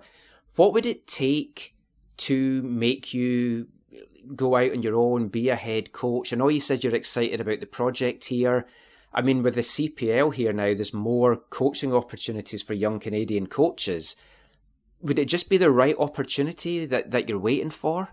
I, I, I can't be hypocrite and, and, and I have to acknowledge the fact that when you get into this business, um, you you aspire to be a head coach, and, and I think that I have the qualities and the leadership qualities and management qualities to do it today. Um, I don't I don't hide that. It's something that I, I have in my heart, and I have the desire to do it, but not at all costs because I'm not driven by by status or the position. Um, I feel that today I'm in a position where I can influence a lot, and that that drives me a lot. Every day I like to go to work and feel that I can help and influence and have a, a, a role to play in what I do. But there's uh, there's moments and opportunities that when they come, they don't come often. So. Um, so of course I, I say this: if the right opportunity comes, if the right project comes, I'll have to assess, and that's the time where myself and my my wife will will sit down and say, is this the right thing for us? Is this something that could could shift my career to towards an head, head coach opportunity? So that's all things that at the time I'll evaluate, but it's not something that I go to bed anxious about. I feel that I'm in a a good place, a good position. I like the place, the the the, the role that I have today in the organization, and you know, I just look back and and say there's yes, there's an element of competence that plays plays a role, but it's also you need to you need to land the opportunities. And how many young Canadian coaches would would really aspire and, and, and desire to be in a position that I have today? So I'm grateful for it for it, and I don't want to be doing that job thinking about another job um, because I think it's going to deviate my attention to to what I need to be doing today and to the process that I need to bring every day into work. So, uh, yes, it's there. Yes, the desire is there. Uh, but I'll evaluate it when, when it comes, when, when the opportunity hits. And um, obviously, you, you in the off season, there's always uh, connections, always calls, always uh, mumbling of, of, look, would you be interested in this or would you be interested in that? Um, and, and, and that those are things that we assess every time that they knock at our doors. So um, if I'm not there yet, it's because the right opportunity uh, or, or the, the, the, the, the, the one that would make me move from where I am today as, as, as come yet. I, I think that's a fantastic way to, to end this, Phillip. Uh, thank you so much for your time Perfect. today. It's been an absolute pleasure chatting to you. Perfect, Michael. Same here, right? And hopefully we'll see you on the pitch at some point soon. I hope so too. I hope so too. Now I'm, uh, look, I'm just enjoying the time that I have at home. My pitch is at 15 by 15 or 10 by 10 in my backyard with my with my five-year-old. So I try to make the most out of it. Thanks so much to, to Phillip Dos Santos for his time there. Hope you enjoyed listening to that chat as much as I did having it with him. A lot of interesting stuff in there just about his life and his career and his, his journey to Vancouver, what, what the future might hold in store. And getting an insight as to what it's like as well within the kind of Dos Santos dynamic. And it was very interesting to hear him say that he, he's got a great working partner and a, a, great friend, but he feels that he's lost his brother with, with having that relationship because they don't really see each other outside of playing football and, and all the things to, to do with that. So, I mean, that's very interesting, an aspect I, I don't think a lot of people would maybe have thought of. But there's certainly no doubting that the, the two of them together, they work really well together. They've got a great chemistry together. They've got the same kind of philosophy together. And when you think of like coaching partnerships throughout the years, it's like a lot of them you, you think of kind of tandems. I mean, Brian Clough and Peter Taylor is probably the, the most famous one that springs to my mind whenever I think of like coaching tandems. They weren't brothers, of course, but they kind of had a kind of brothers bond, had a falling out, made up again, and very interesting dynamic when you are working that closely with somebody for so long at a different number of clubs or a different number of environments. And I really would not be surprised if at some point down the road we're talking about the Dos Santos brothers being in charge of the Canadian national team. To me, they seem the perfect fit, and you've got to think that that's going to be something that lies in their futures. But thanks so much to Phillip for that chat. That's it for this part, and we'll be back with the final part of tonight's show after this.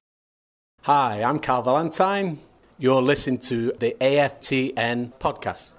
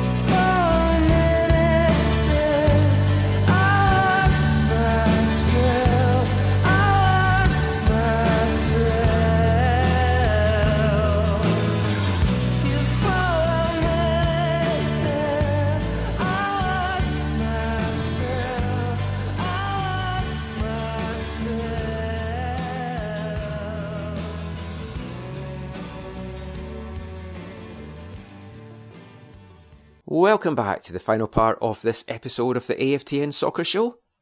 That was the wonderful Karma Police by Radiohead from their 1997 album OK Computer.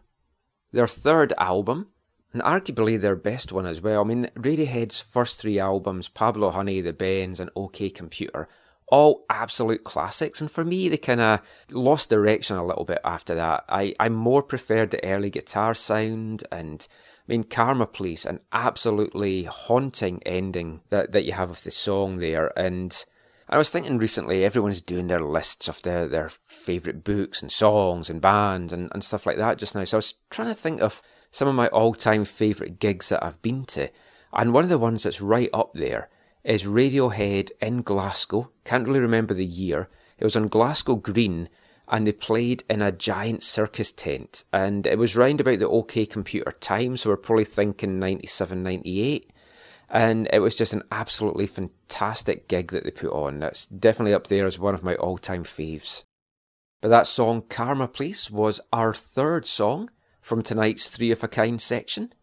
Did you work out what the link was? We had Karmadrome by Will Eat Itself, Nosedive Karma by Gaye Bykers on Acid, and finally, Karma Police by Radiohead. So, yes, the link to all those songs was Karma. Hopefully, you got some good karma by guessing that. A nice easy one to start off this month's Three of a Kind game.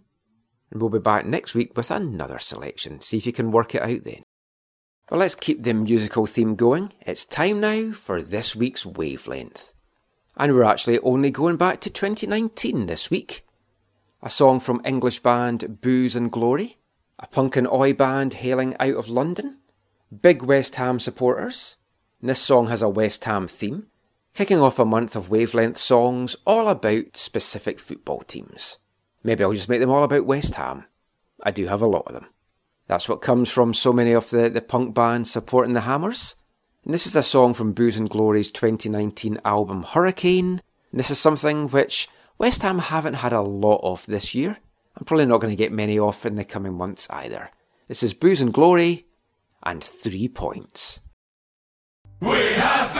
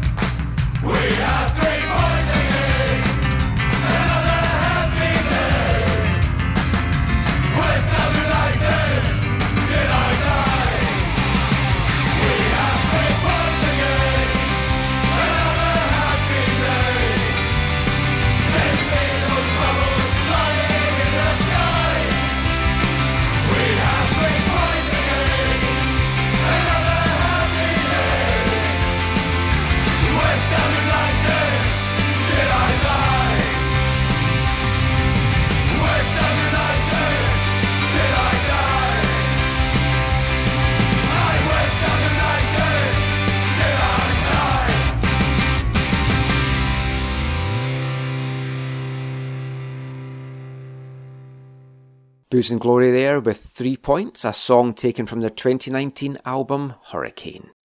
So moving on, we're going to finish this final part of this week's episode by talking Whitecaps. It's been a very successful week for the Whitecaps off the pitch as their community efforts are really going from strength to strength. And it's been a very impressive couple of weeks in the money that the Whitecaps have raised for some local initiatives and just the work that they've done in the local community. We covered the release of the Vancouver Aquarium face masks on last week's show. At the time of recording this on Sunday night, May 3rd, the Whitecaps had sold over 100,000 of the masks, raising over $2 million for Vancouver Aquarium. And as Lasse Gustavsson said on last week's show, the aquarium is basically needing a million dollars a month to survive right now. So those mask sales alone adds a couple of months security to the aquarium, which is fantastic. It's certainly going to be a lot of masks for the, the company that's producing them to produce, but the Whitecaps are hopeful that the masks will start to go out quite soon and it's been an overwhelming response. I mean, I think speaking to, to some people within the Whitecaps organisation, they were maybe hoping for for at least ten thousand sales of the masks. That was kind of realistic figure. They were privately hoping for a lot more, but to go over a hundred thousand in just over a week has kind of just blown everyone away. And that initiative was followed up this week with the, the latest community outreach, with Whitecaps raising money for Vancouver food banks partnering with local artist Carson Ting to produce two art prints commemorating the frontline heroes in the 7 o'clock clap. You can get a colour version or a blue and white version for $30 plus taxes and shipping. And again, at the time of this recording, there's been over $100,000 raised from sales of those prints so far. A chunk of that, 10,000, was donated right away by Neutral Vodka. And the print seemed to have gone down really well with everyone. It's got some good publicity for the Whitecaps, some much needed good publicity for the Whitecaps, you may even want to say, after a very tumultuous 2019. But the club have certainly moved on from those times under the leadership of Mark Pannes. And it's fantastic to see. I mean, I'm delighted and proud to, to see what the Whitecaps are doing. I'm, I'm proud that the Whitecaps are my local team. And the Caps held a conference call on Friday morning with artist Carson Ting, Whitecaps players Tosaint Ricketts and Russell Teibert, and Whitecaps front office staff member John Rees. So just going to bring you a little bit of that just now, just talking about the initiative, what was behind it, and why working so closely with the community, especially at this time, is really important not just to the club, but to players like Russell Teibert and Tosaint Ricketts. Let's hear what they all had to say.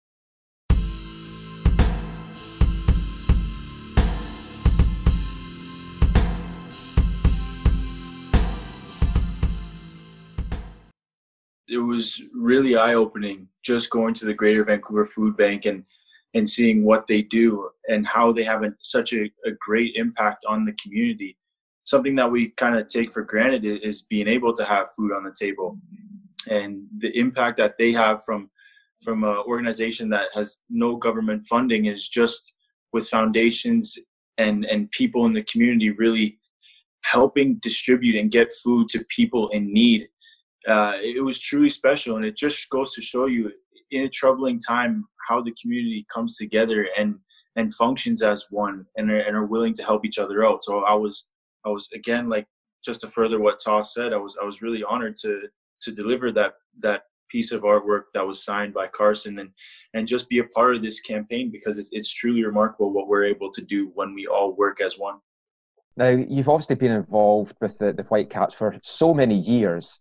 And I think it's fair to say that although the club has been involved in the community in the past, we've kind of seen it really step up a level just now during the, this outbreak. What have you noticed is so different with the club just now, and what does it mean to you to be part of a club that is wanting to be involved in the community so much just now? Yeah, I completely agree with you. I th- and I remember having a conversation with Mark and, and saying this is the most support that I've felt um, in the past 10 years. But I also think to echo what you said, this is the, the most support that we have given to our community. And, and we've already held ourselves to a really high standard in trying to be a part of the community, to support the community. But this is a really troubling time.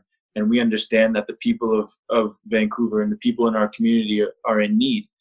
And the club has done everything in every aspect to step up to the plate and really deliver and not just be the people that say that they're going to help they are on the ground they are doing we are doing the work that is necessary and needed by our community right now when, when they're truly in need I mean, Michael asked Russell. Russell has been here as one of the longest tenured players, but uh, your time with Vancouver Whitecaps is very short. But it seems like you're really, really motivated to get out in the community and help with just a massive amount of things. Yeah, I mean, I I've always had a, a desire to give back and help the community, help help uh, I don't know grassroots, help the kids, help help anyone in uh, any way. And you know, what better opportunity than now? And uh, with a club and an organization that is is so prepared and so ready to get out there and do what they can to to give back and help those in need and and just do their part and it's um it's it's nice to be involved and it, it's nice to to be a part of it and you know uh, uh, I take great great pride in it. And you know it's uh, Vancouver Whitecaps as an organization it's, it's it's I'm just happy to be here and see what they do and be a part of it. It's it's great and the community needs it. I've just got a, a, question for John. Now, obviously, the success last week of the face masks with the aquarium, I think it was beyond what anyone was really expecting or planning for at the club. Have you kind of target for how many prints you're looking to sell or how much money you're looking to raise from this?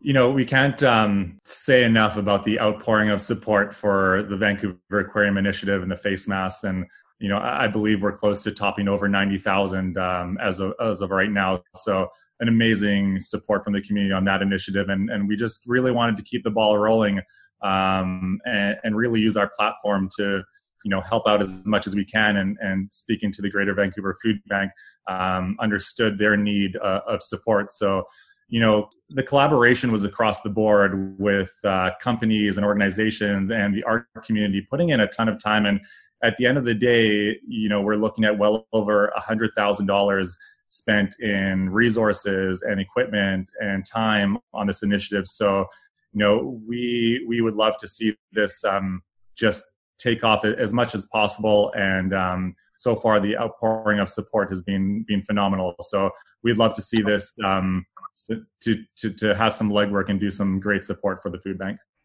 obviously you know the whitecaps came to you with this idea but i was just wondering where you drew your inspiration because i mean it's such a detailed and, and, gorgeous artwork so i was just wondering if you could talk a little bit more about your inspiration for it uh, it was a very collaborative effort and uh, i wouldn't have done it without uh, you know everyone on the team and it, it really truly is uh, uh, you know it t- takes a village for, for for something like this to happen initially my concept was to do a, a vancouver map you know, with all the different neighborhoods, you know, including Kerrisdale and East Van. Um, the reason why I wanted to do a map was because most of the illustrations I do as murals, maps are such a big hit, and I thought this would be a surefire way. But when I presented to John, John made a really good uh, uh, observation was that because it's a map, inherently everyone in the illustration will be very small, almost you know like basically a speck.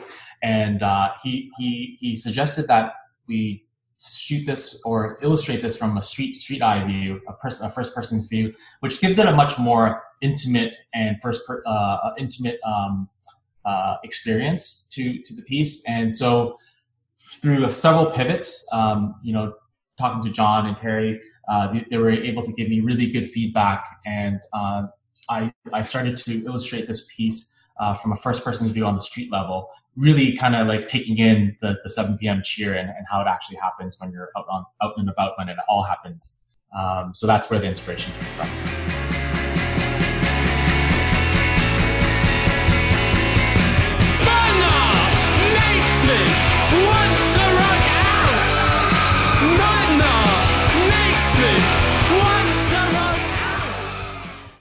So Russell Teibert, Tosaint Ricketts, Whitecaps front offices John Rees and local artist Carson Ting talking about the art print initiative. But that is it for this week's show. Hope you've enjoyed it. Thank you so much for listening as always. I'm Michael McColl. You can follow me on Twitter at AFTN Canada. Follow us on Instagram at AFTN Soccer and follow us on YouTube at AFTN Canada. Like, subscribe, comment and share. Don't forget you can also subscribe to the AFTN Extra podcast, $30 a year, $3 a month, it'll get you at least one extra podcast a month. Thank you as always to all our existing subscribers. We just had our most recent episode out a couple of days ago. If you're not a subscriber yet, you can find out how you can by visiting aftn.ca. But until next time, thanks for listening. Take care, stay home, stay safe, stay healthy, and wash your hands. Bye, everyone.